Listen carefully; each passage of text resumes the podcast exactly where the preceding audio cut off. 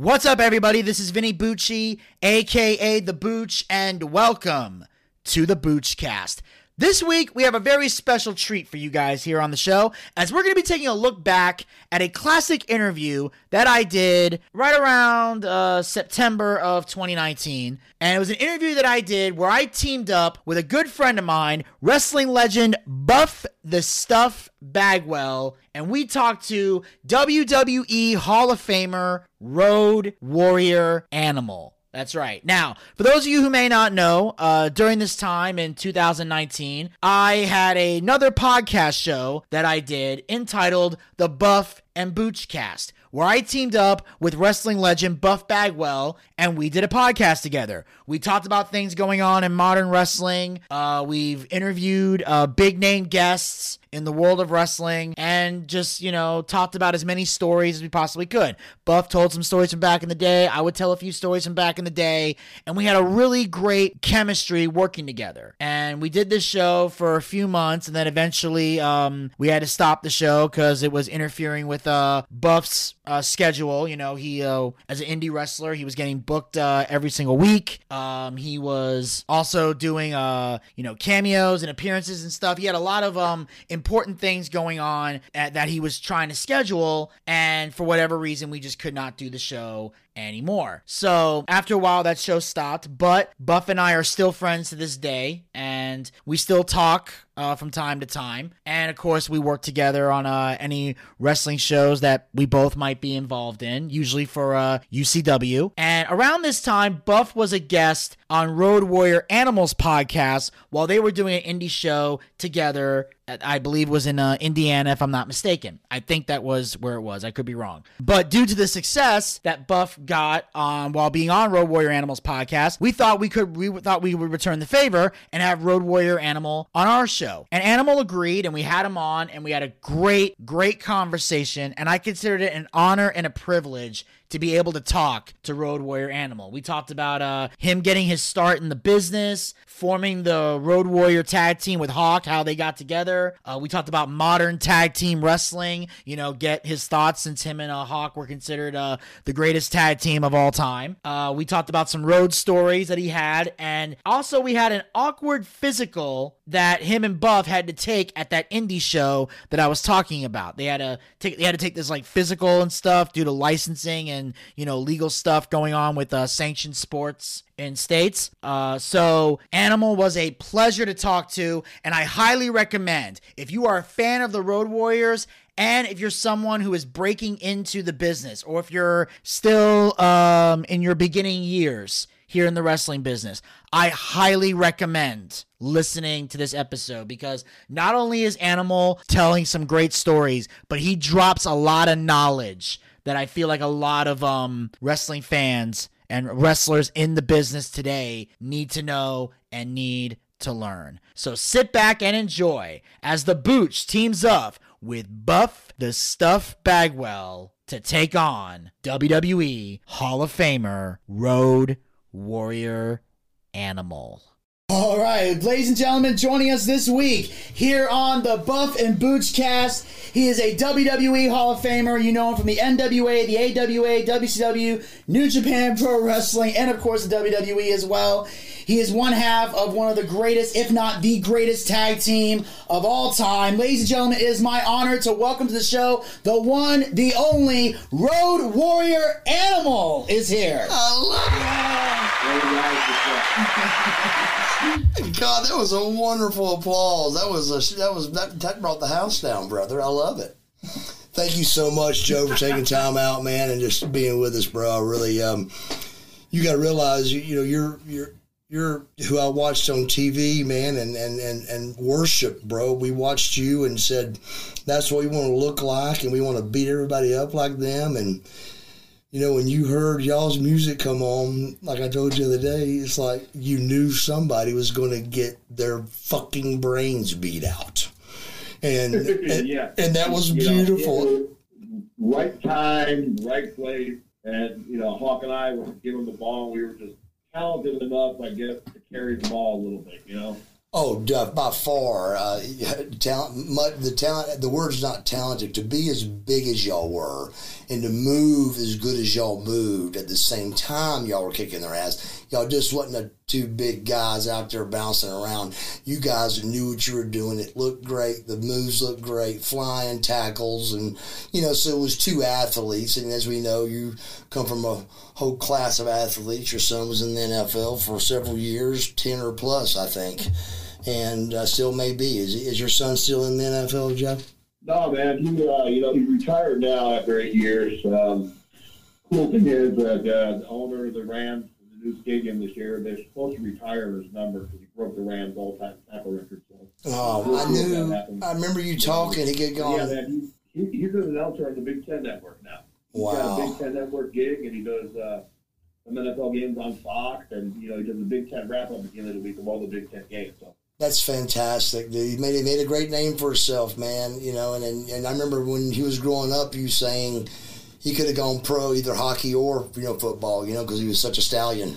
Yeah, you know, out of high school, he got drafted by the Pittsburgh Penguins, and you know, and his love, you know, growing up in Minnesota, man, not really known for football players, but everybody is like you're three years old, four years old. And, you're born with a hockey stick is one of your appendages, you know. Right. And uh, you, throw them out on the ice three years old, and you never know what can happen. But you know, but he loved football. I mean, football was in his blood. He he was a banger, even on hockey. Man, he was most guys at defense back there, and Will Wayne would come down. He was just I'd call I used to call him D in football when he's skating.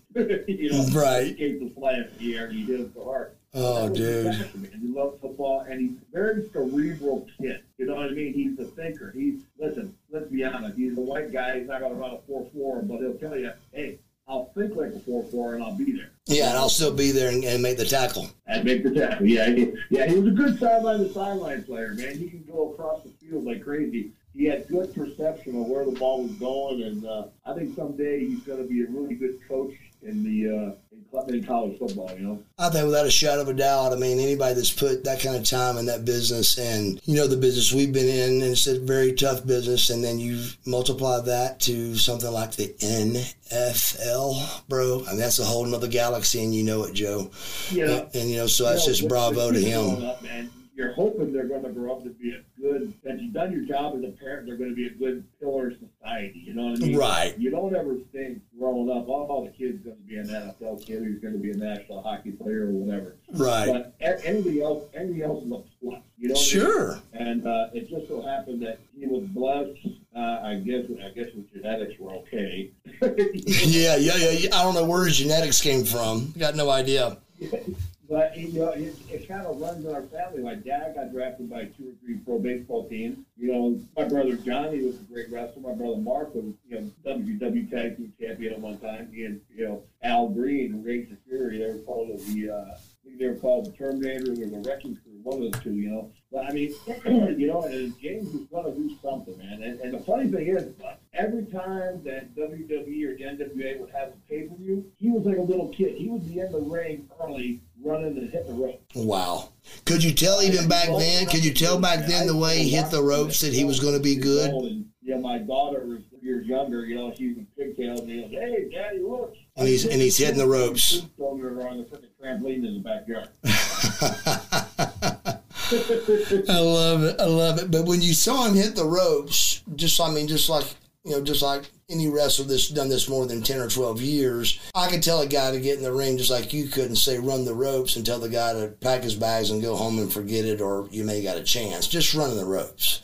Did he have that look about him when he ran them? Oh, yeah, man. You could just tell he knew what he was doing and he was going to be a star. Man, use those ropes to your advantage. So many guys hit the ropes and you can't even break an egg if there's an egg between them and the rope, right? But I, I told him that you got to remember watching Hawk and I hit the rope. We were trying to break the rope. Yeah. I mean, we would hit them so hard. If we didn't move the ring a couple inches, we weren't doing our job. No. And that's what I taught him, you know. And uh, you know, but, but you can tell him.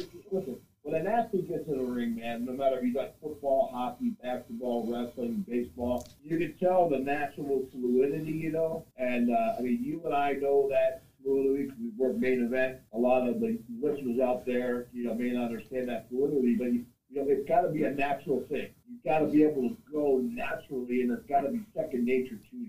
Without a doubt, without a doubt, and that goes for all sports, bro. And that's why he was able. He, he just happened to be an athlete that could do it all. Well, my, my best athlete in the family, I think, probably is my daughter. You're kidding me. No, man. So she's Italian No, too. man. She was a high school American softball player. And, Wow. Uh, she got drafted by two or three Division One teams for hockey. She skated with the Minnesota Whitecaps, which is the U.S. Women's Olympic hockey team in the offseason. and uh, man, she all the girls, the, the Lamoureux sisters that scored all the goals in the last Olympics. Uh, my daughter played against those girls in high school, and she shut those girls down in high school. And those girls, the Lamoureux, owned the ice for the last Olympics. So you can just imagine if they're doing it at that high level. No doubt in my mind, my daughter can be U.S. Women's Olympic.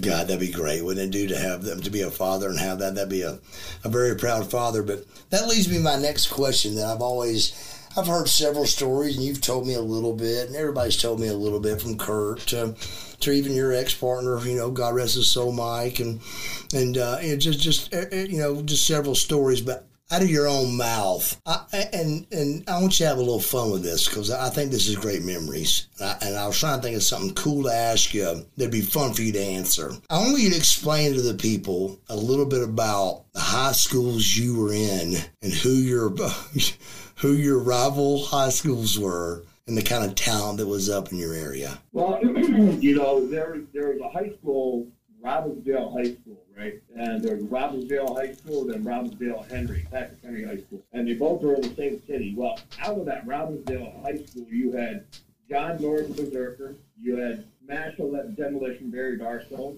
you had Mr. Perfect Curt Hennig, you had Ravishing Rick Rude, you had Nikita Koloff, and Hawk and then Scott Norton and the NWO, they all came out of that same five mile area, right? And then myself, I was about 10 miles out from those guys in an area. Uh, I was at Irondale High. So I met those guys. We all trained at the same gym in uh, St. Louis Park, Minnesota. And, you know, very rare do you find a bunch of guys that are just a bunch of muscleheads, that are just a bunch of athletes. Like all the guys from Robbinsdale High School, if they all could have played football together and worked as a team, they would have smoked anybody in the nation in football. But they all fought each other. They were getting fights with each other, drinking and getting bombed, and you know, they, were all, they all had beards, you know, and I, Yeah. they're all buying. Well, I'm trying to hide over in the corner because I ain't got no armpit hair. actually met the guy at a Minnesota Kicks professional soccer game. Of course, I never went in and watched one game. We sat in the parking lot, and I had a little mini hibachi grill, and I had a couple steaks, and they were laughing at me because I was cooking steaks so like a typical musclehead. I forgot my utensils, my my flip, my fork. flip Hey, that you, you got two hands, baby. I'm doing, it with, I'm doing it with my bare hand. Absolutely. And they come over, yeah, they come over to me. You know, uh, Nikita, uh, you know, Nikita's real name was Scott Simpson back then, but you know, Nikita would come up to me and, and say, "Hey, what do you got there?" I said, "I got some steak." So I. I just grabbed it off the grill, ripped it in half, gave him a piece, and he had he was carrying around a case of beer in a, in a cooler. And so- You had the food, he had the alcohol. Oh yeah, man. But that's how we met. I mean, Exactly. I, was two, three years younger than most of the guys. So they said, "Man, how old are you?" And I told them, "God dang, man, you're two years younger." Yeah, me." bro. And three three years back then's a lot. Huh? Three years back then's a lot, bro. Oh, bro, yeah. That's huge with high school. That's big. Mature kid. I was the only. Listen, I was the only kid in my high school. Me and one other guy, two guys in our high school that actually lifted weights and were, you know, entered the high school state powerlifting meets and all that stuff. So I've kind of known a little bit around the city because I could throw up some weight. I mean, you know, you got to figure back. You're talking 1978 now. You know, someone that can clean and they're cleaning 300 pounds is a lot of weight back then. Hell You yes. know, you know, so and uh, I compare that to my brother Mark, who's five years younger than me, who was doing 350. You know, Oh my God. then, you know. Five years So, younger. But, but then again, he had me to teach him how to work out from ninth grade on. I had nobody to teach me how to work out. Sure, we were trying to figure it out. There wasn't no computers. Yeah, if my mom didn't buy me the book from Arnold Schwarzenegger, The Education of a Bodybuilder, I would have never known how to work out. I swear to God on my life, what I would do, Joe, is when I walked into a gym from the age of 16 on, I would find any guy that looked good and I'd walk straight up to him and say, Why did you just do that exercise? And, and how many reps did you do it? And why did you do it? And what do you eat? Every guy I saw that looked good, I'd ask questions because there wasn't computers, there was no way to learn. So you had to learn it on your own, oh, yeah. you know? It was tough to learn. No, it's no, it's no accident how those guys get to look that way and get to be that size.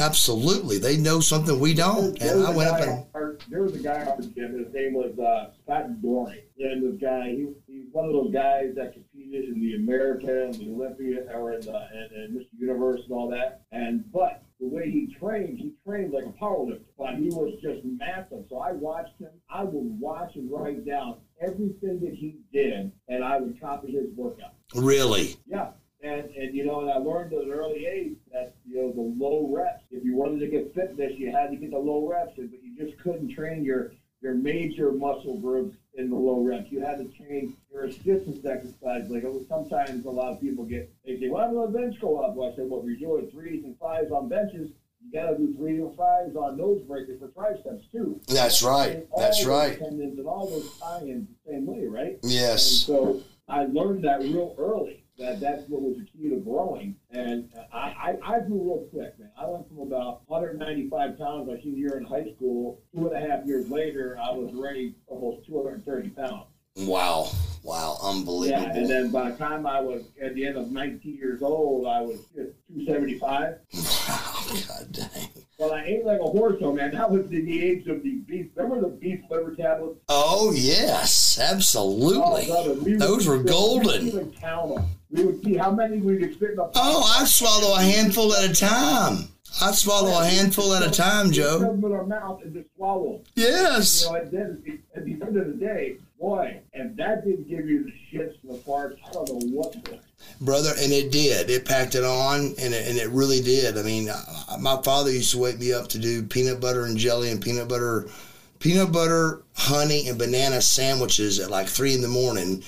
Well, that that kind of went south when I then it was time to wake up to go to school, and I was too tired to wake up to go to school. So the, it was just I was a thin kid and just kept working and working and working at it till finally I was able to build. The good news of being thin and putting muscle mass on it is you ain't got to worry about what you eat. You just eat whatever you want, and you just put the weight on, you know, and get it, and it grows and builds in the places you want it to. Yeah, yeah. I I have little intricate training things that I would do though. I mean, I would I would bring in a big, huge grapefruit and an orange, and in between my body parts, I would eat that fruit. Did you really? I would eat that fruit wait about ten minutes. It go my second body part, and the, the good sugars from that fruit would be kicking into your system, and bam, you would get a boost of energy and a pump. And it was just, you know, but I did that all the time, man. And give you a little bit of a revive, a little little re, little rest, and it also give you a little nutrients for you to hit that second body part.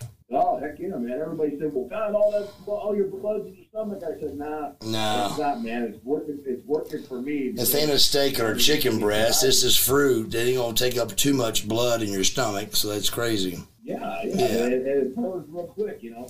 Well, Booch has got a Booch has got a question for you too. He want. I tell you, I tell you, I, I tell you a little funny story, Buff. You probably heard about this. Everybody always asks me, "Hey, when you guys were wrestling the fabulous ones in the AWA, why did you change the finish?" And you know, we're, we we had the belts, and and uh, it's not that we didn't want to drop the belts. We dropped the belts a million times. We didn't care. We, we were lucky enough to be one of those entities that were over. We didn't need the belt. You didn't need them. You actually, I'd be probably rather not have them. Like twenty-two different championships, you know, for different companies. Sure. We didn't need the titles. No, you didn't need them. Come in and draw money without the titles, right? So Greg Gagne gives us his finish in the AWA against the Fab, you know, Stan Lane and Steve Keirn, that they're going to do the switcheroo finish, you know, where the, you're beating up the one Fab and the healthy one takes him up outside the ring and pulls out the dead one, goes in his face, comes hurt, and rolls you up quick. And I told Greg Gagne, and I told Paul Ellering, I said, Paul, we're supposed to be street fighters. We never take our eye off our opponent. Why would we take our eye off our opponent and get rolled up? Yeah, and, said, and, and you're going to roll up a 320 pound guy. No, no, no, you're doing it this way. Paul Ellering sat about it and thought about it, and I could see Paul's mind going when Paul starts sitting there in that Wall Street Journal and tapping the palm of his hand, you know. Paul goes, I know Steve Keirn really well. Oh boy, so uh, that finish is not good for you guys. Right. I said, what do we do? He goes, you grab Keirn and you slam him like five times. He'll say, F this, and go out and get a chair and come in and start swinging like crazy. so here we go. Here we go. We go in the ring. After the music plays, we're supposed to be heels. Well, we're getting a standing ovation as heels, which is really kind of kind of messed up because the Fabs were baby faces too, but they got booed. Right. You know, You're here. Here's the heels. You're trying to be heels, and you're getting the bigger pop. And Hawk gets and goes, hey, change to the finish so no one gets hurt. They, the Fabs think he says, like Stan Lane and Steve Keirn thinks he says, hey, listen to us, we're changing the finish, otherwise we're going to hurt you. And that's not what we said, not what Hawk said. He, he Oh said, my God! But they, that's what they thought you So said. let's just change the finish, basically, right? I So love you can see the look in their, oh, bro, the look in their eyes right away was like, holy shit. Now what do we do? Throw down here, right? Yeah. What do we do now? Lane, you know, he's not a fighter. He was ready to jump over the top rope. Oh yeah. You know, so so Hawk grabs Keirn, I grab Lane, and I press slam Dan Lane, Hawk slams Keirn about four or five times. Did exactly what Ellering said. He said, that's. Went out and got a chair, started bam, bam, bam, double DQ.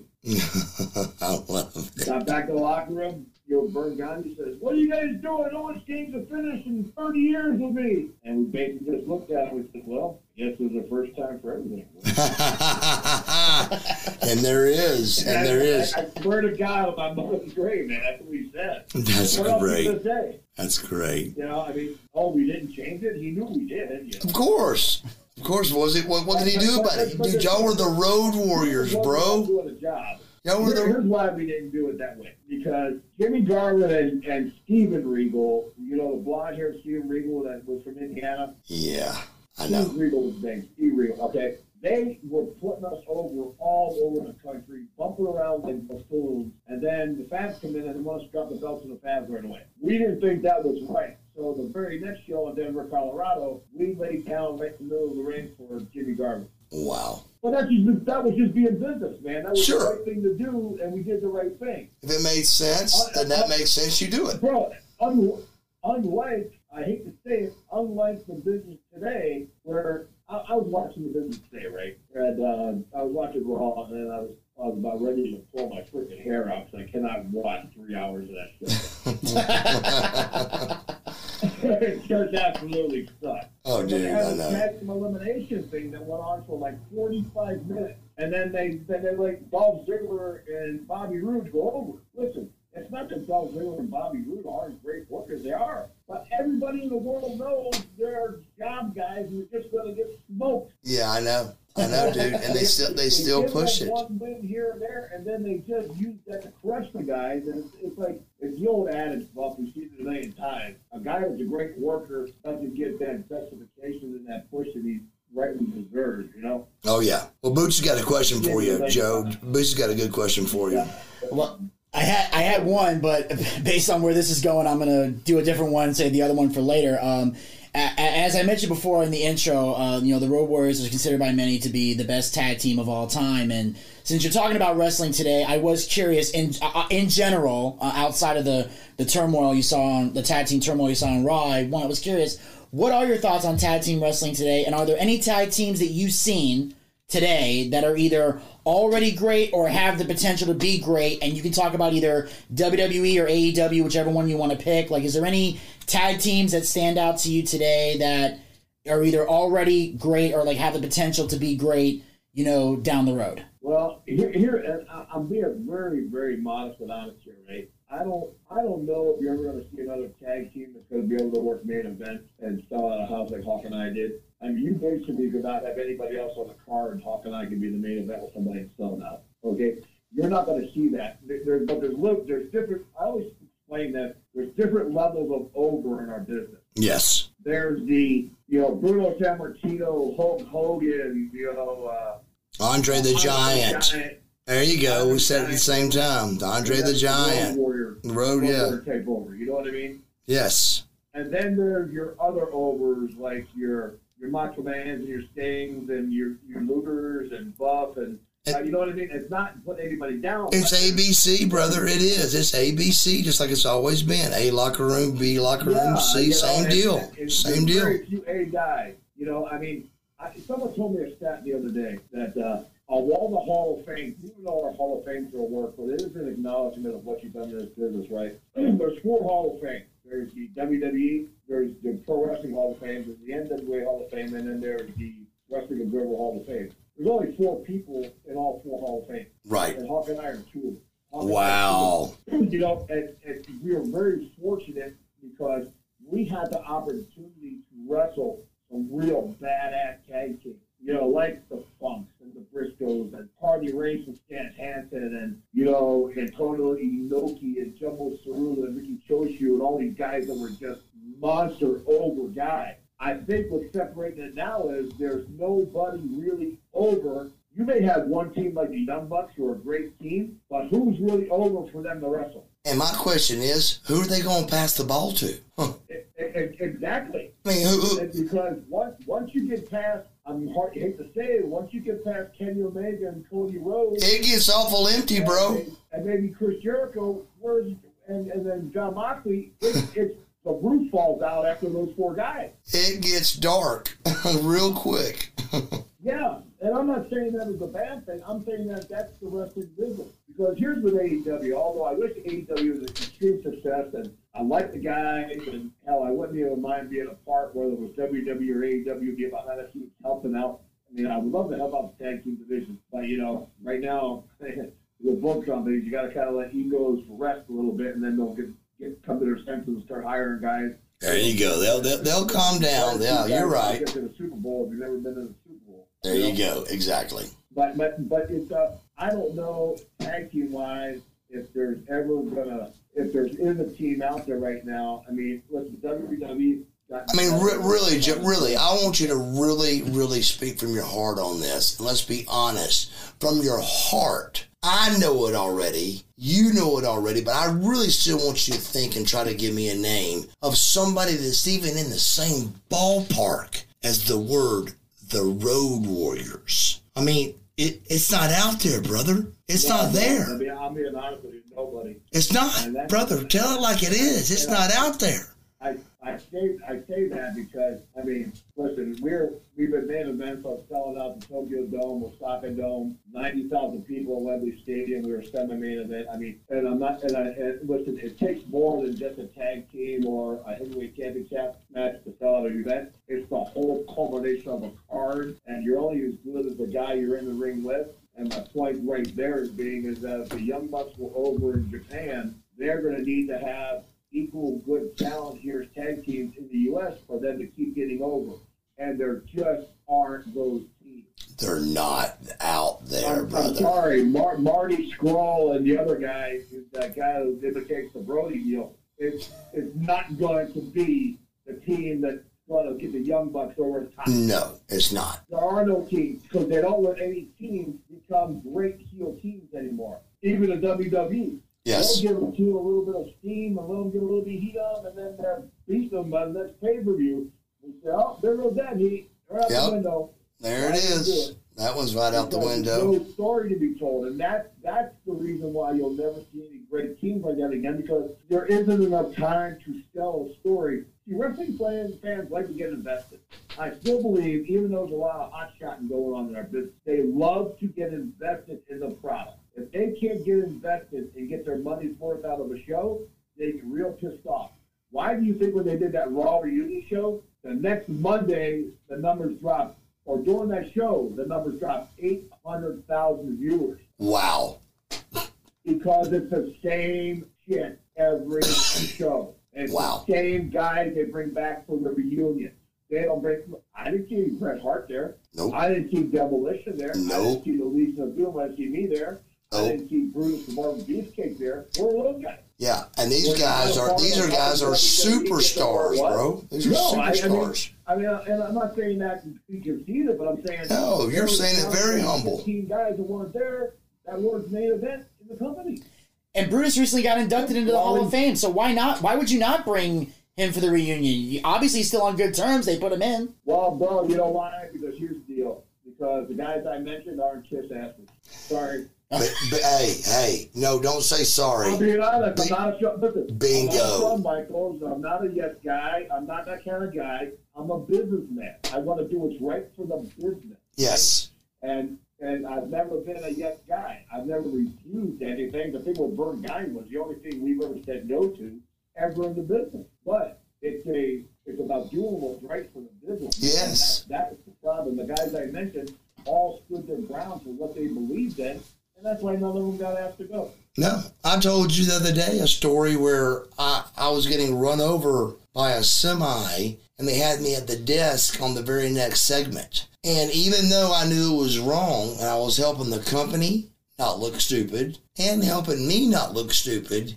it still, when I handed the piece of paper, it still was what's Bagwell bitching about now. You know, it wasn't thank you, appreciate it, let's fix this properly, and thank you, Mark it was what the fuck's he bitching about now? You know, you know, it just yeah, it yeah, was just. You know, I'm like, dude, I'm trying to help us. And, and you know, it wasn't that we didn't get along good. I mean, listen, I think sometimes I got put in the same category with Hawks. I'm let's say, I'll be honest with you, Hawks had like we had probably six or eight suspensions, went to treatment like four times, and I probably got put into that guilty category with him. Although Marcus, you know me, man, I was never a, a, a coke guy or drug guy? Or no, never. You know what I mean? No, it's not your and, deal. Uh, and I never showed up on TV drunk one time. You know, it's not, I wasn't don't want any medal of honor with that.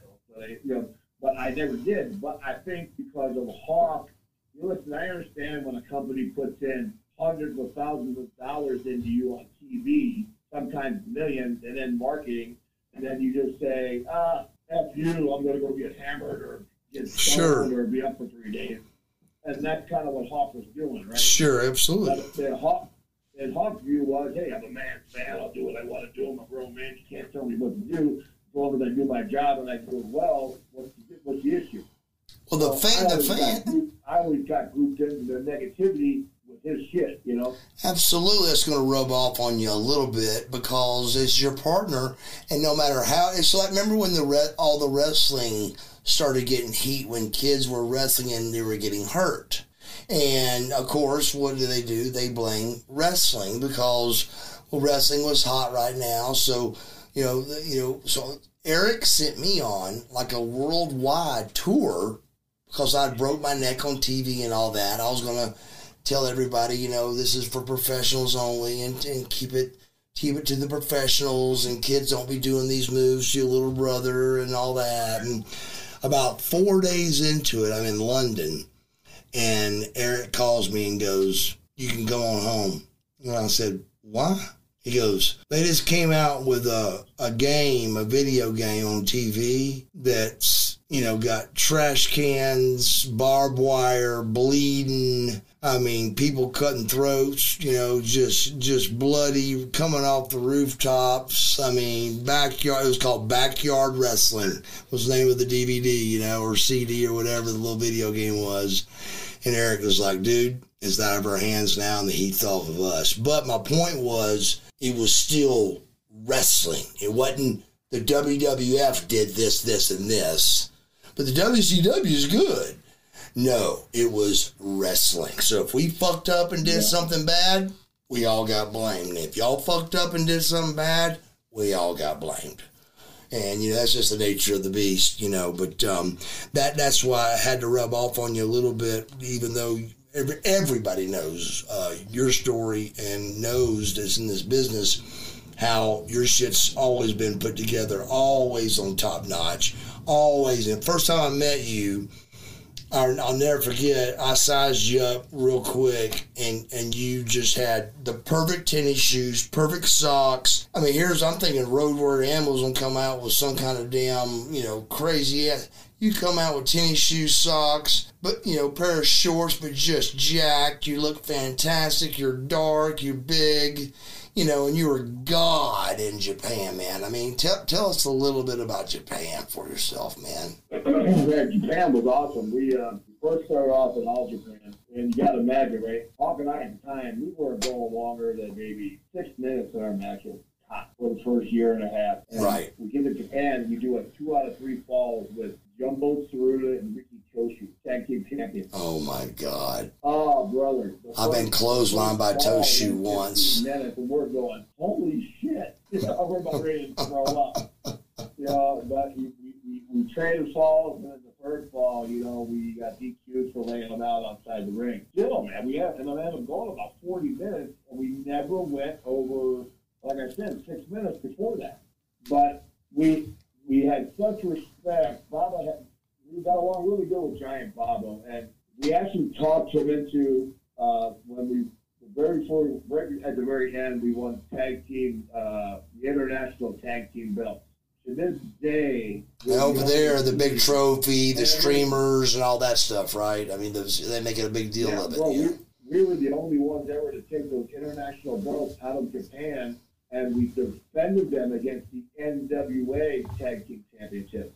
And Giant Baba says, "You do not drop our belts. You come back to Japan." I said, "Don't worry, we're not going to drop them." So we came back and started working a lot with Crockett.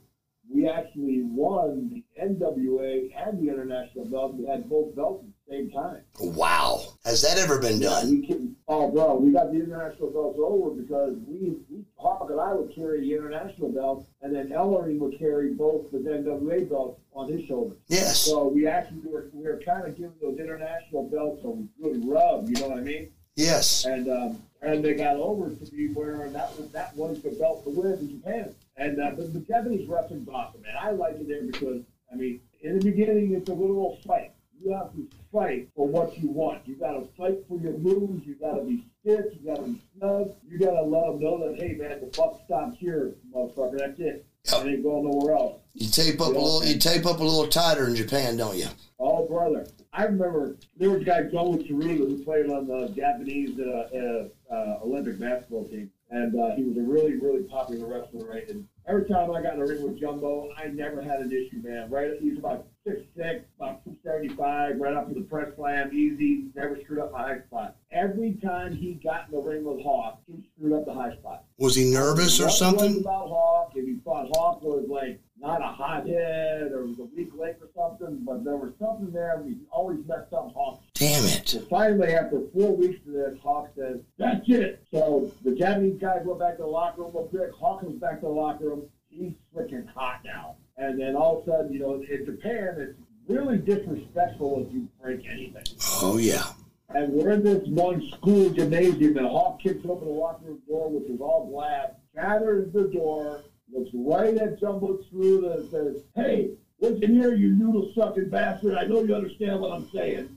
Oh my God. You noodle sucking bastard. No, he just did not call him a noodle sucking bastard. There's a locker full of Japanese guys in here Right. That all understand English. So you basically just call them all little sucking bastards. Yeah. He says, and Hawk told him, you mess up one more high spot, you and I are going to be thrown down. You understand me? And turn around and walk out. bro. Right. Jumbo never screwed up a high spot after that. There you go. There you go. Well, Yes. you know, it's, you know, it's, it's, it's, it's something if you mess up one time, you mess up two times. Yeah. When you mess up ten times, Yeah. Come on. Right. and it's the same, it's the same match. You're, you're, you're, you're, you're trying to do something. You know what I mean? And you're making us all look stupid. Yeah, bro. And there's a little bit of animosity there because, I mean, let's face it, whether we were American or Japanese, we were the most over guys in Japan at the time. Exactly. So, I mean, you know, and that's where we that's where we uh, we first experimented with the Doomsday, Uh, our finish. I said, I told Hawk, I said, hey, I got an idea for a finish. Is that the shoulders? Is that the shoulders flip over backwards? I have my shoulders, you clothesline him, and he flips off and does a belly flop. Yes. He goes, you think they'll go for it? I said, they don't have a choice. Yes. They had no choice. At three, at three, Yeah, at so, three fifty or whatever I- you were. My thought process was, well, if the Japanese boys live, the American boys hang. Yes. Yeah, of course you uh, you mentioned uh, uh, the NWA and Jim Crockett. You know, one of the matches uh, fans still talk about to this day is the uh, the scaffold match you had against uh, the Midnight Express, which I think was at, if I'm not mistaken, I could be. I hope I'm right on this. I think it was Starcade '86, if I'm not mistaken. I think that's where it was, and I it was in the Omni. in the Omni. Yes, and one of the and I've heard uh, and I and I've heard um, you know, Jim Cornette from time to time talk about it, but I was always curious.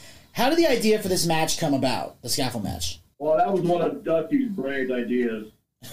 You know, I think I think the first guys to do a scaffold that I knew of were the Rock Roll Express and Express somewhere in Tennessee, and it wasn't done for years. And Dusty had an idea to do them, and originally it was supposed to be against the Powers of Pain. you know, we had a big blow off with the Powers of Pain, and you know, we did the press contest and all that stuff, and, and it was supposed to be a blow off, and then Warlord and Barbarian came to me and asked me, said, "Hey, Alan, you know, I, was, I I'm Warlord, so you know, 19 years old." He said, "Hey, we're really not comfortable falling off that scaffold." I said, "I said, I'll tell you what." I'm not falling off that scaffold, so if I were you guys, I said I would leave. I Yeah. told them. I Yeah. said, go to New York. Yeah, leave. I, they, they said, yeah, but opportunity. We called them. I said, man, leave, brother. I said, you guys will fall out your knees. You're too heavy. You know, you throw out the hip, blow out your knees, your career will be done. So they left, and then uh, the Midnight Express got thrown in there with us.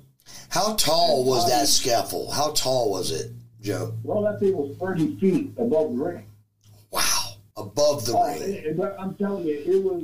Check this out. I mean, were you scared? Let's be honest. Were you scared a little bit? I mean, you had to be. Bro, we had just come back from Japan, and the last match we had on there, Hawk took a bad backdrop and broke his tibia. God dang. Now you're on a Two days scaffold. later, two days later, we had to go up on a scaffold.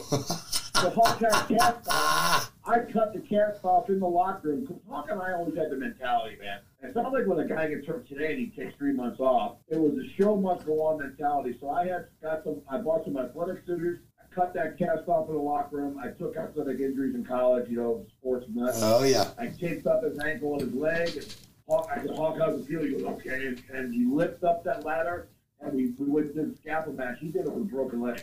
Unbelievable. It, uh, it, it was the scariest thing because it wasn't our crew, part of the NWA crew that put it up. It was a union crew for the building because Georgia's a, a union state, and their crew had to put it up. So Wow. they didn't tighten the cables right, and brother, it was swaying like two feet to two feet side by side.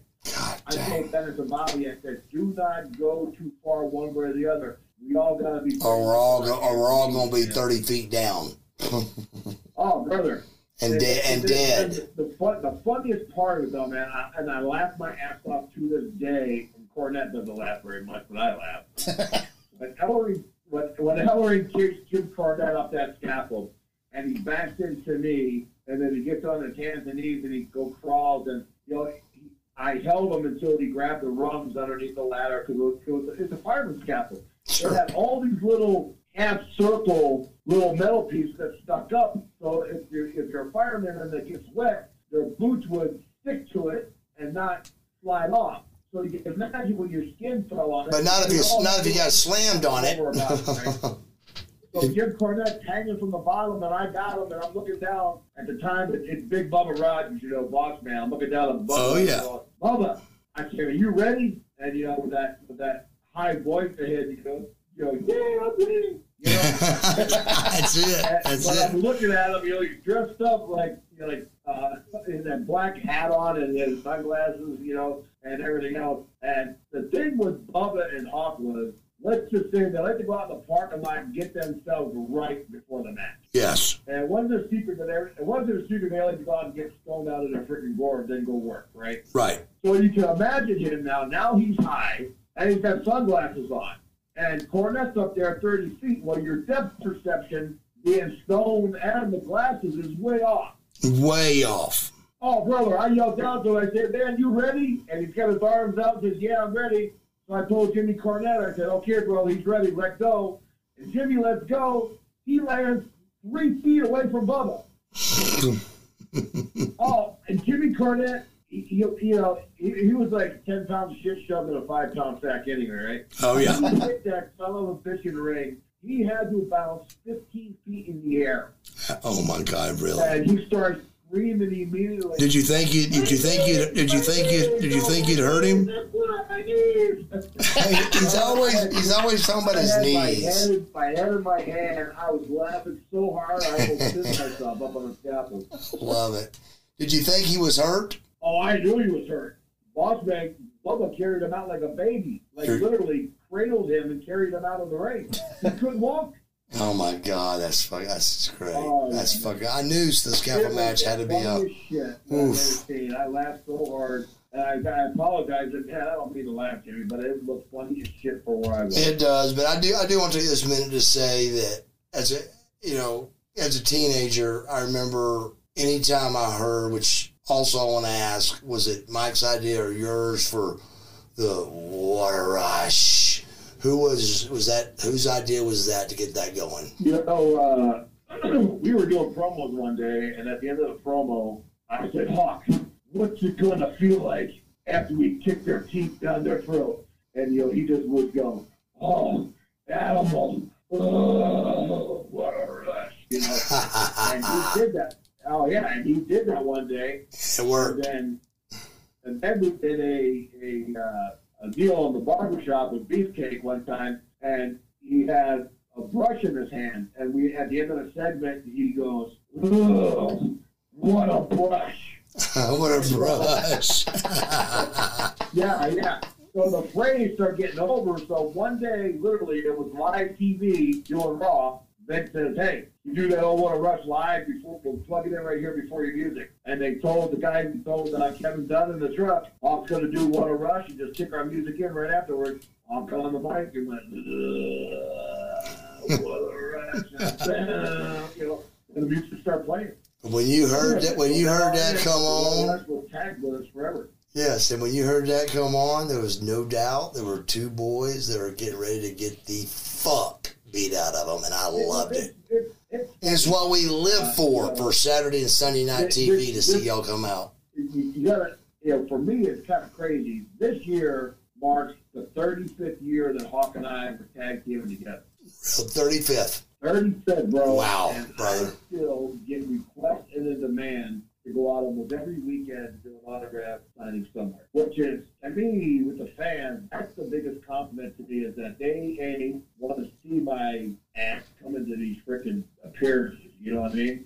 Right. And it's just, it's just crazy to me, man. It's, it's, it's awesome. It's absolutely awesome. Well, Joe, uh, the reason reason it's awesome is because you are you are a road warrior animal, and you are the best. Like I said, if not if not one of, we, it's definitely the top two, and, and that's just because I'm I'm friends with all you guys. But you know, yeah, at the same time, man, I mean, it's just you know, the road warriors were just something special, different. The shoulder pads, the whole nine yards. It just it just to me overall, it just was more it was more impactful, more scary as a kid to see y'all coming out, knowing you know you- just everything that y'all did and brought. Just just it just means a lot to me. You came on the the podcast today and share a few stories, and um, I just really really appreciate you taking your time out. But one last question I want to ask is, in the day of uh, you and you know Ultimate Warrior and Nikita and Animal and I mean all you guys traveling together. I mean, do you have at least one crazy story that's that's a good one? Oh, brother, I'll give you a good one. Uh, remember when the powder GHB was real big? Yes. Okay, well, anybody out there listening, that's not something you want to mess around with because it's pretty dangerous. But a bunch of wrestlers, those, you know, all we have to hear is, hey, it releases your uh, your uh, dopamine and your, your growth hormone level, so it's good for you to take. So, so here we are, the, we're on a plane, right? We're all in first class, and Ultimate Warrior is mixing up some of that powdered GHB in his water, and he's drinking it. He goes, I said, what are you doing, Jim? He goes, oh, I'll sleep for two hours, I'll wake up, I'll be fine. You know, he. And Hawk, Hawk always would say, that powdered shit doesn't do anything to me. That GHB's worthless. And Warrior goes, really? He goes, yeah. You go, Hawk goes, mix me up a glass. Well, Ta take one of these scoops. oh, brother. The Warrior puts twice the amount of GHB. oh no. Oh, brother. Oh. Hawk drinks the Hawk drinks that GHB, and about two minutes later, he goes, "Steve, I told you that stuff didn't do shit to me." Before he could get the word shit out of his mouth, bam, he was out. He was out like a rock. And I'm guessing a wheelchair took him off the plane. Oh, brother. So we get him off the plane, right? And he's doing the goose step like Baron von Raschke. Yes. Claw, right? The old step. doing the big German goose step because he can't walk. Yeah. So And Na- Nash calls it the Jo- Nash calls it the John Wayne talk. Tram from the gate to the baggage claim. Right. Okay, so we get ready to get on the tram, and Hawk puts his arms out and says, "Stop." What do you mean stop? He goes, "Motion sickness." I said, "Bro, you can't sit here. You gotta go over to the baggage claim. There's no other way of getting there. There's no underground tunnel. There's nowhere else you can go. You only can go by the by the, by the tram." Right. the Hawk gets on. Hawk gets on there with us, right? It's, it's Hawk and Hennig, myself, Warrior, and British Bulldog, right? We're on Right. the tram together. Well, Hawk jumps up on the tram. He can't stand. He jumps up on the deal, sitting, but sitting facing us and not sitting facing forward. And as the sergeant takes off and jerks, we all look at Hawk and I get Bulldog the nuts and said, "Well, oh, watch this shit." And Hawk's covering his mouth and he's almost freaking throwing up. Right. And you can see him, you can see him doing the dry use and covering his mouth. He's trying to he's trying to keep swallowing. He's trying to time, swallow. he covers his mouth and plugs his nose. Brother, there was no fourth time. The fourth time when he went to go do it, two streams of green bile came out each nostril. Wow. Wow, bam, like 100 miles an hour, hit the floor. We all jumped out of the way. It sprayed on some grandma and grandpa that was like 70 years old, all over their shit, all over their legs. Oh, my God. Shoes, everything. I love it. We were all dying laughing. And there wasn't Oh, nobody God, gonna say anything. And then, and then there, then there's Hawk. You know, he jumps down after we stop. Oh, I'm sorry, sir. Man, he's trying to wipe it off, and all he's doing is wiping it in deeper. Yeah, all he does is rubbing it in deeper. Oh yeah, and, and, and the stain was never going to come out. It was stomach acid and bile, and everything. That was great. Well, Joe, give us a how do people how do typical triple hawk. how do people get in touch with you, Joe? If uh, wouldn't you give us a plug where to where people that are listening can get in touch with you, or you know your website or your uh, I mean your Instagram, Facebook. I mean, do you want to plug anything or?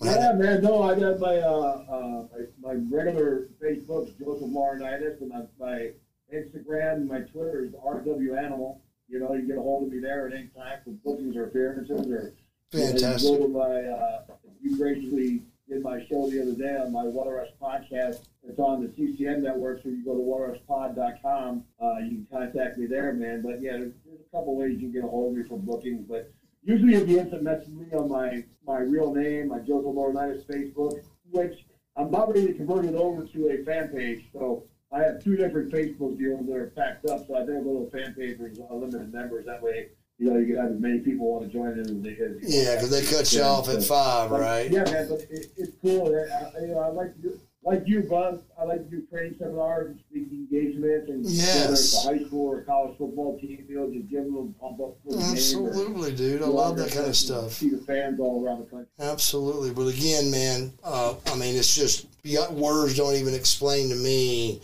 having you know one half of the Road Warriors on on our podcast. So again, we thank you so much, and just uh, man, let's give it a round of applause.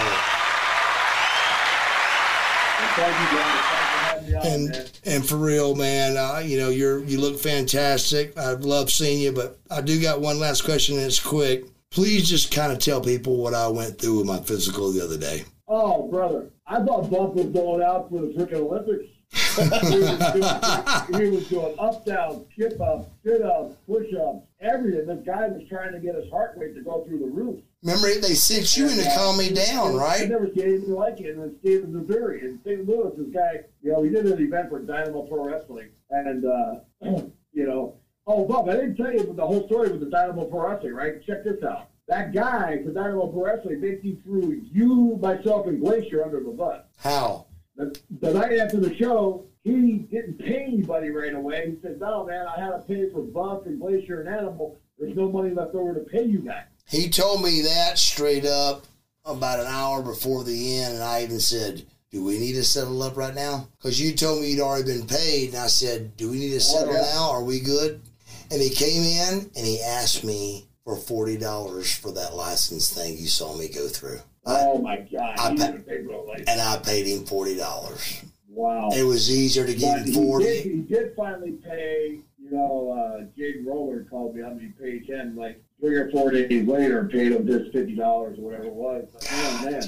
But to throw us under the bus, like it's our fault. Listen, you've known about the show for a year, almost two years, some people say. Your sponsor should have been in line. You shouldn't even have to worry about anybody's payout. No. And if there had been a physical or something, there should have been something told. I was told I had to do those tests, send them in, was told I was going to get paid back for it. When he asked me for the 40, I forgot to get my 80 that he owed me for doing the test so quick. And so I gave him 40. So really, I'm minus 120 now and got tortured. Well, hey, I, I, I'm out. I'm out all my. I gave all my t-shirt picture money for towards autism. Bet that's right, because all yours came with it. Bro, what about the, the money I gave you for my t-shirts and pictures? That was all my t-shirts and all my pictures that I gave you. That could have paid off some of the guys that you had there on the show. Hell, hell yeah, it could have. in all honesty, all honesty, man, you had about 15 guys on the show that never worked before. That should never been on the show. Oh, dude, if, if you'd have watched the Battle Royal thing I watched, you would have slit, you'd have slit your wrist. It was a bunch of guys that didn't know, Well, didn't know what they were doing. They threw a I- I thousand wanna chops. right now for any, and I'm using those terms lightly, any idiots out there that want to dress up like freaking Obi Wan Kenobi, Yeah. what a Jedi Knight, and then do a, a, um, a Jedi mind trick choke slam to somebody without touching them, I'm gonna hit the ring and beat the crap out of both of you. Yes. yes. And that's how it I'm was. gonna, I'm gonna beat the crap out of the guy doing it, and I'm gonna beat the crap crap out of the guy kicking the bump. Absolutely. It's stupid in this day and age to believe someone can use a mind trick and make you think a choke slam without nobody touching you. Can you imagine? Nobody Can you imagine? Without nobody touching you. Can you imagine there being a Facebook page back in our day? We'd have got beat up when we got to the locker room. You know. he wouldn't have made it to a lot. If, if I'd have known that, I would have drove back from my house just to slap him for doing it. I remember seeing. I remember I saw a buddy of mine showed me a poster for an indie show, and it was a tag team match, and it was a guy and an invisible man against another guy and, and an invisible man. I'm like, is did they really just book this shit? And apparently, someone showed. Someone told me I didn't. I. I. There's no video of this, or if there is, I haven't found it. But literally at one point, Invisible guy against an invisible guy. yeah, well, it was, it, was, it, was, it was a guy and an invisible partner against another wrestler and invisible partner. So the wrestlers would fight each other. Then at one point, an invisible guy would tag out. So out. they act like two invisible guys were wrestling and stuff. No, At one point they did, but then another time there was a oh. guy. There would be a guy in a ring with an invisible man taking bumps for a wrestler who isn't there. Oh, It's the saddest thing I ever heard. I have not seen Well, I it. wonder what I wonder what would have happened if both invisible guys would have gotten in the ring.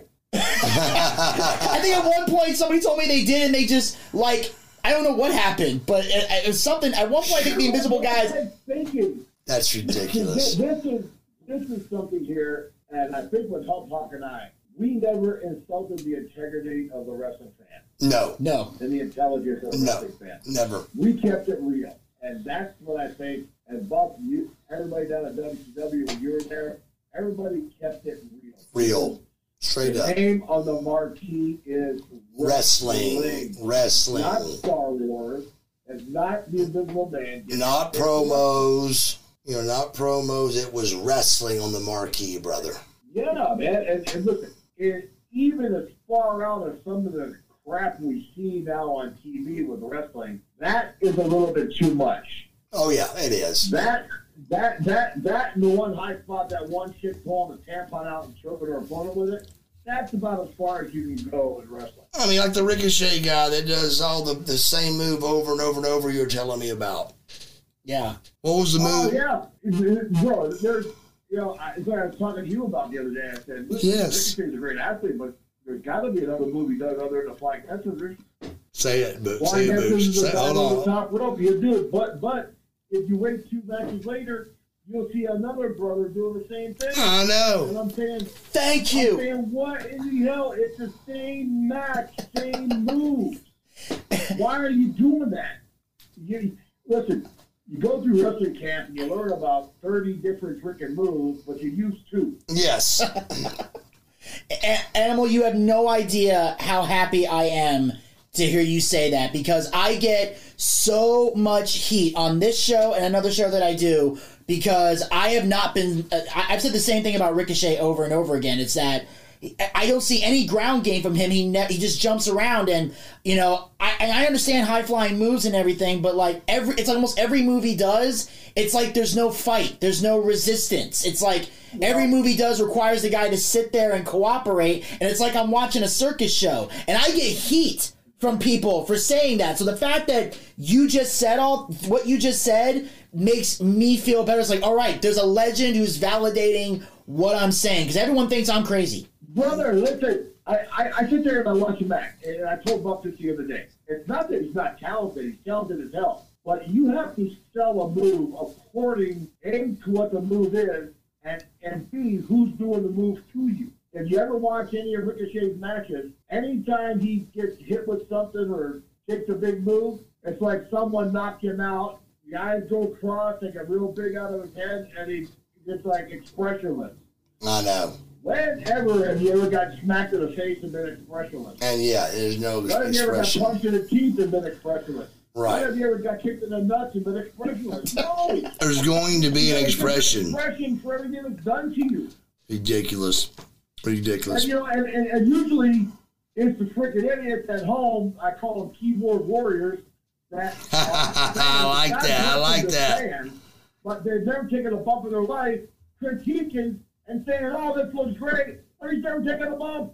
I'm gonna steal that from you. Keyboard warriors, and there's a bunch of them, brother. There's a bunch out there. Oh, bro, keyboard warriors. Everybody's a tough guy behind the keyboard. Everybody's so bad behind that computer, ain't they? They are some badasses. TV address. There's a big difference between a keyboard warrior and a road warrior. I'll tell you that right now. Yeah, Conrad and Bischoff are going through that 83 week thing now, and you know me, that I'm on the episodes and they're just drilling me and Luger having damn good matches, you know, and picking it apart. And he's almost got Eric agreeing with him, but Eric's going. Well, come on now. Bagwell's a good wrestler. And Conrad Thompson just keeps on fucking drilling me. And I said, motherfucker, I said, if you were on the side of the road on fire and I had to piss to put you fucking out, I wouldn't piss on you. Bro, how many bumps did Conrad take into this business? Zero is what I said. You never climbed your fat ass in the ring, motherfucker. I said, and you never done anything I've ever done, so get off my fucking back, you fat ass piece of shit. Yeah, bro. I had, hey, man. I, I, I said, and I was there all 83 weeks. Every fucking week, every 83 of them, motherfucker. All 83, I was there. yeah. But Well, again, you said You're not again, doing this weekend, are you? huh? You're not doing Starrcast in Chicago, are you? No, no, no. I'm, I'm doing because I don't have. I'm out with those guys, but I'm doing. I'm doing a thing out in El Paso and actual Carl's Carlsbad, New Mexico. It's just a big um, uh, Harley Davidson kind of get up, and uh, so I'm out there for all three days and. Uh, just um, just going out trying to help this saloon. It's like a little saloon during, uh, you know, with, with bikes everywhere, and they got me a bike to ride, a good one, and and so I'm pretty excited to go out there and have to do that, and just have kind of a little vacation too over the over the Labor Day weekend here. Well, bro, I wish I wish I was down there with you. I'm not going. I'm not going to start for all out either this weekend. And, and, hey, Dragon Dragon Con Dragon Con this, is weekend too. This is sometimes I wonder how big their egos are getting. Right. The last time, the last time I did All In, I rode a motorcycle out at the beginning of the show in Chicago. Right. And I'm not saying it was just me, bro. The How can I help in Chicago? And people went ape shit, went nuts. Right. There was a, there was a, there was a resounding 15,000 LOD chant for about five minutes during the commercial break. Sure. I haven't even been talked to about going to All Out this weekend. It's in Chicago. Is that amazing? I mean, I haven't been Bro, called, but then again, thinking? Well, Yeah. first of all, I see no advertisement on Facebook for any of the stars being there. Ne- Usually, neither have I get an advertisement of who's going to be there. There's this star, this star, this star, this star, this star. I've seen nothing. Yes. I actually have to go to the All Out site to see who's going to be there. But still, it's it's when after you go there and they take out your flight, they take out your hotel. You got to be a rock star to make any money. You And- and God- God bless if they give you a table or not, and who knows if they do. I'm sure they do people, but I'm sure there are people they don't do. So, you know, I mean, if they give you, you know, if they don't give you a table, fuck your two grand in, Yeah. you know, going into it. And I've seen them advertise matches for it, but I they don't tell you like where on pay per view you can watch it. Like I remember when they did Double or Nothing, the only advertisement I saw was for FITE TV. I have the FITE TV app because we do Buff and I have done stuff for FITE TV. So I go in there, and next thing I know, they're telling me it's not available in your area. So I messaged, I went on their Facebook page and asked them, why would you limit the viewing of your pay per view? And I even said, I'm not a mark. I'm just asking a serious question as a customer. And they said,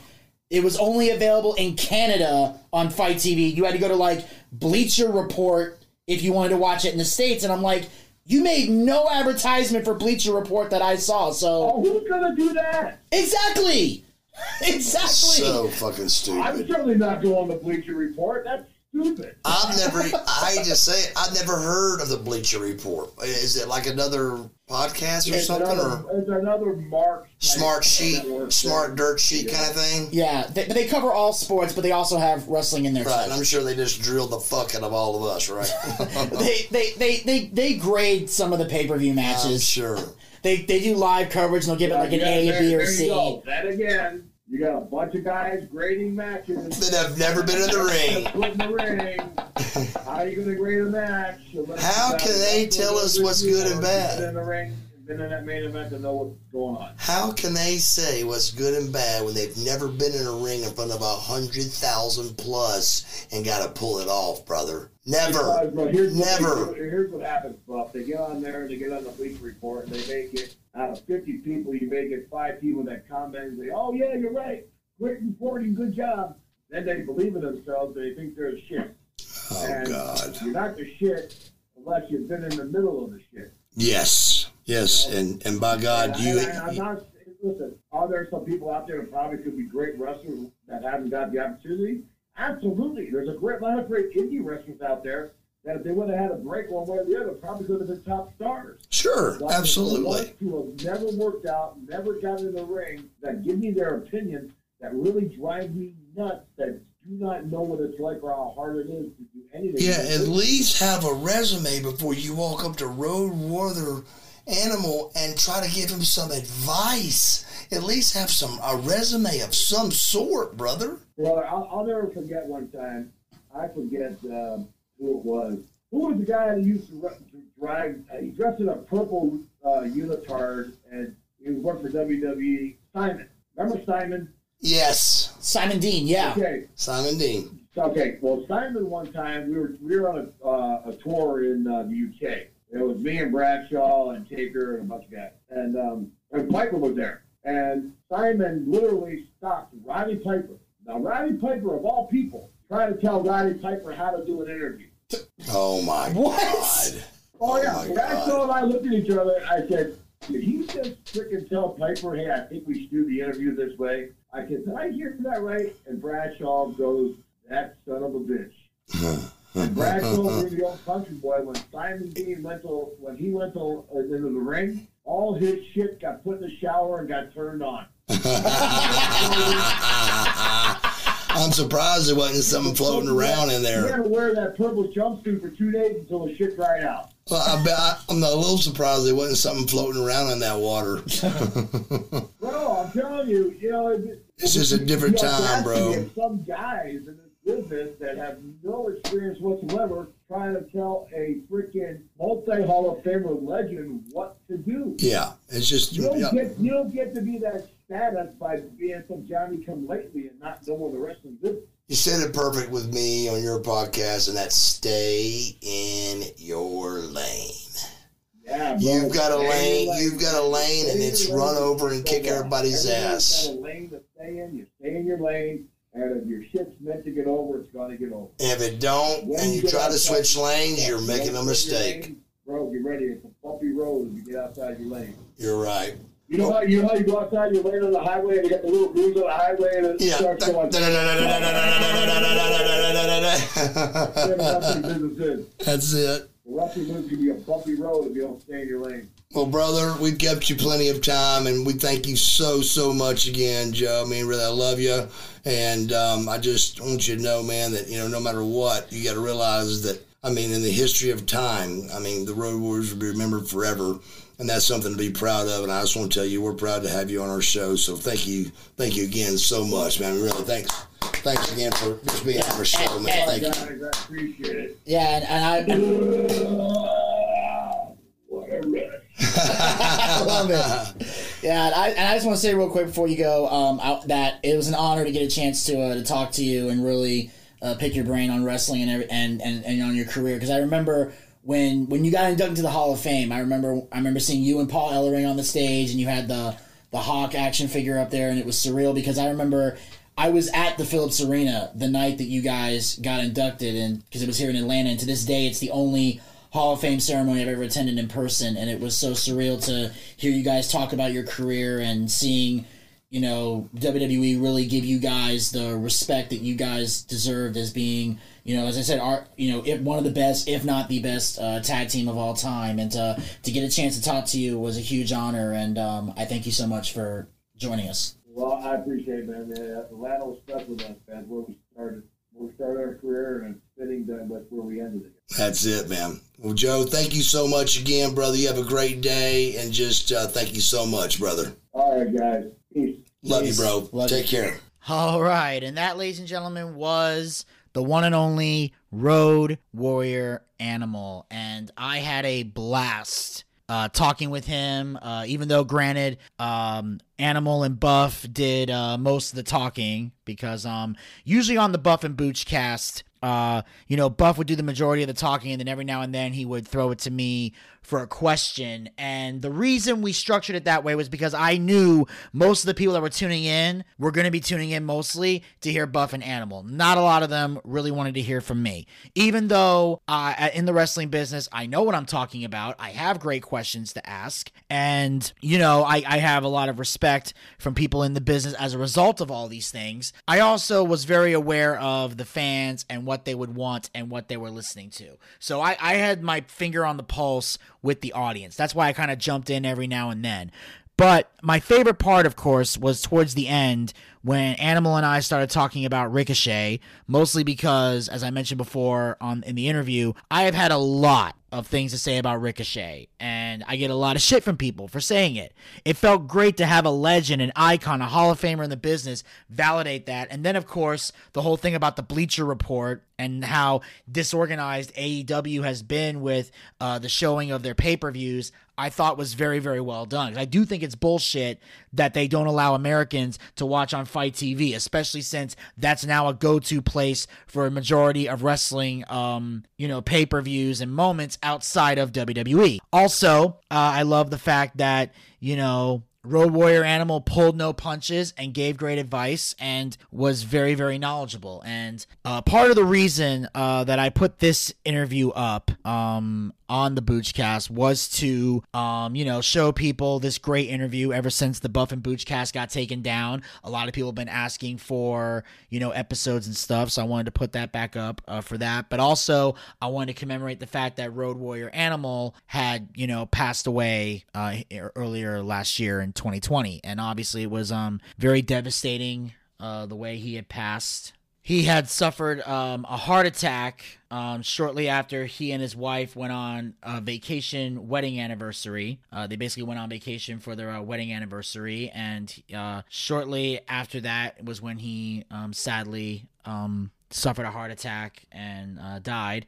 It was uh, 10 days after his 60th birthday on September 22nd, 2020. And obviously, um, even though it's now January 2021, uh, we still want I still want to give uh, thoughts and prayers and well wishes um, to um, Road Warrior Animals uh, family, aka Joe Laurinaitis his family. Um, I want to send my condolences to them, and I think I can speak for the entire uh, Boochcast team um, when I say that because everybody here on the Boochcast uh, loved, admired, and respected uh, Road Warrior Animal, and there was also a another reason why I have chosen to put this up on SoundCloud, and that is also to um and I kind of hate to say this after I just talked about him passing away because I know this sounds really really uh messed up, but this at the same time it is a I'll call this a shameful plug. Usually I say it's a shameless plug, but there is a little bit of shame attached to this plug, but I'm going to bring it up anyway because um, professionally I have to. Uh, we're obviously on the Boochcast. We're doing a Dark Side of the Ring on our YouTube channel, and one of the episodes is the last ride of the Road Warriors, which that will be covered by myself. Uh, Elvis Delinsky and Desmond Dagenhart. We will be the ones uh, covering Dark Side of the Ring in that episode because we're uh, basically we're putting ourselves in different groups and you know talking about Dark Side of the Ring and you know covering the uh, the first uh, two seasons. I know there's a season three coming out soon as well, but one of the episodes was the last ride of the Road Warriors, and it talked about the history of the Road Warriors. Obviously, Animal was still alive at the time to tell the story because obviously Hawk was not because Hawk passed away uh, many many years ago. So that was another reason I wanted to put the Road Warrior Animal uh, episode up here was to let you guys know that we will be doing an episode of Dark Side of the Ring to commemorate the last ride of the Road Warriors. And myself, Elvis Delinsky, and Desmond Dagenhart will be doing that particular episode and uh, we chose to do that episode because uh, a as i mentioned before i got i uh, i'm a fan of the road warriors and i got to interview road warrior Animal, so i wanted to be part of this elvis wants to be part of it because it w- uh, the road warriors are his favorite tag team of all time he grew up being a huge fan of the road warriors so he definitely wants to be part of it and desmond also wants to be uh, in it because uh, he is a fan of the road warriors as well so um, the three of us chose to do this particular episode, and that's exactly what we're gonna do. So be on, make sure you guys go to our YouTube channel, uh, hit the subscribe button, and ring the bell to be notified. Uh, the Boochcast YouTube channel, I mean, because eventually uh, that episode will be up there. Um, right now, we're in the process of um, recording all the episodes of Dark Side of the Ring because each one's going to be a separate video. Uh, basically, one episode will have the last ride of the Road Warriors, and then the other episode, and then and that'll be one whole video by itself, and then there'll be other videos with the other episodes on there. So there'll be about 16 videos total. Uh, so basically, we're going to be recording and editing and putting them up on a uh, weekly basis. Um, we got at least one or two episodes already filmed right now. We're going to be working on the rest of them, but uh, coming soon to the Boochcast YouTube channel, we will be uh, giving our perspective on the last ride of the Road Warriors, talking about the episode, giving our thoughts on the Road Warriors, and overall having a great conversation there. So, those were the main reasons I chose to put this interview up here, and I hope you guys enjoyed it. Also, make sure you guys uh, follow the Boochcast here on SoundCloud. Go to soundcloud.com slash Boochcast, B-O-O-C-H-C-A-S-T. Also, like us on Facebook. Go to facebook.com slash The Boochcast. Make sure you follow us on Twitter and Instagram at the Boochcast. Subscribe to our YouTube channel, the Boochcast YouTube channel. Follow us on Twitch. Go to twitch.tv slash the Boochcast for our D&D and wrestling watch parties. Many more uh, great content coming soon as well. And of course, support the show through Patreon. Go to patreon.com slash the. We have great rewards for great patrons for as little as $1 a month. That's it. Just $1 a month. You can help support this show, help keep it going, help us uh, you know, keep the show thriving and um help us upgrade the equipment, help us bring in some big name guests. You can also help us uh, you know, take care of the guys and gal that work very hard on this show. You know, if you feel like my co-hosts do a good job and deserve to get paid for it, Patreon's how you help make that happen. Also, if you got some extra spending cash and you want to take advantage of some of the other rewards we got on there, feel free to take care of those and uh, support those as well. And until next time, this is Vinny Bucci, aka The Booch, saying keep on living life and take care. This has been the Boochcast. We'll talk to you guys next time. Until then, pizza, baby! Well, I see by the clock on a wall that it's time to bid you one and all goodbye. Goodbye. So long. So long. Farewell. Farewell. Adieu. Adieu. Be good. Stay well. Bye bye. Keep warm. Relax. At ease. Take care. Stay loose. Adieu, mon vieux. À la prochaine. Goodbye till when we meet again.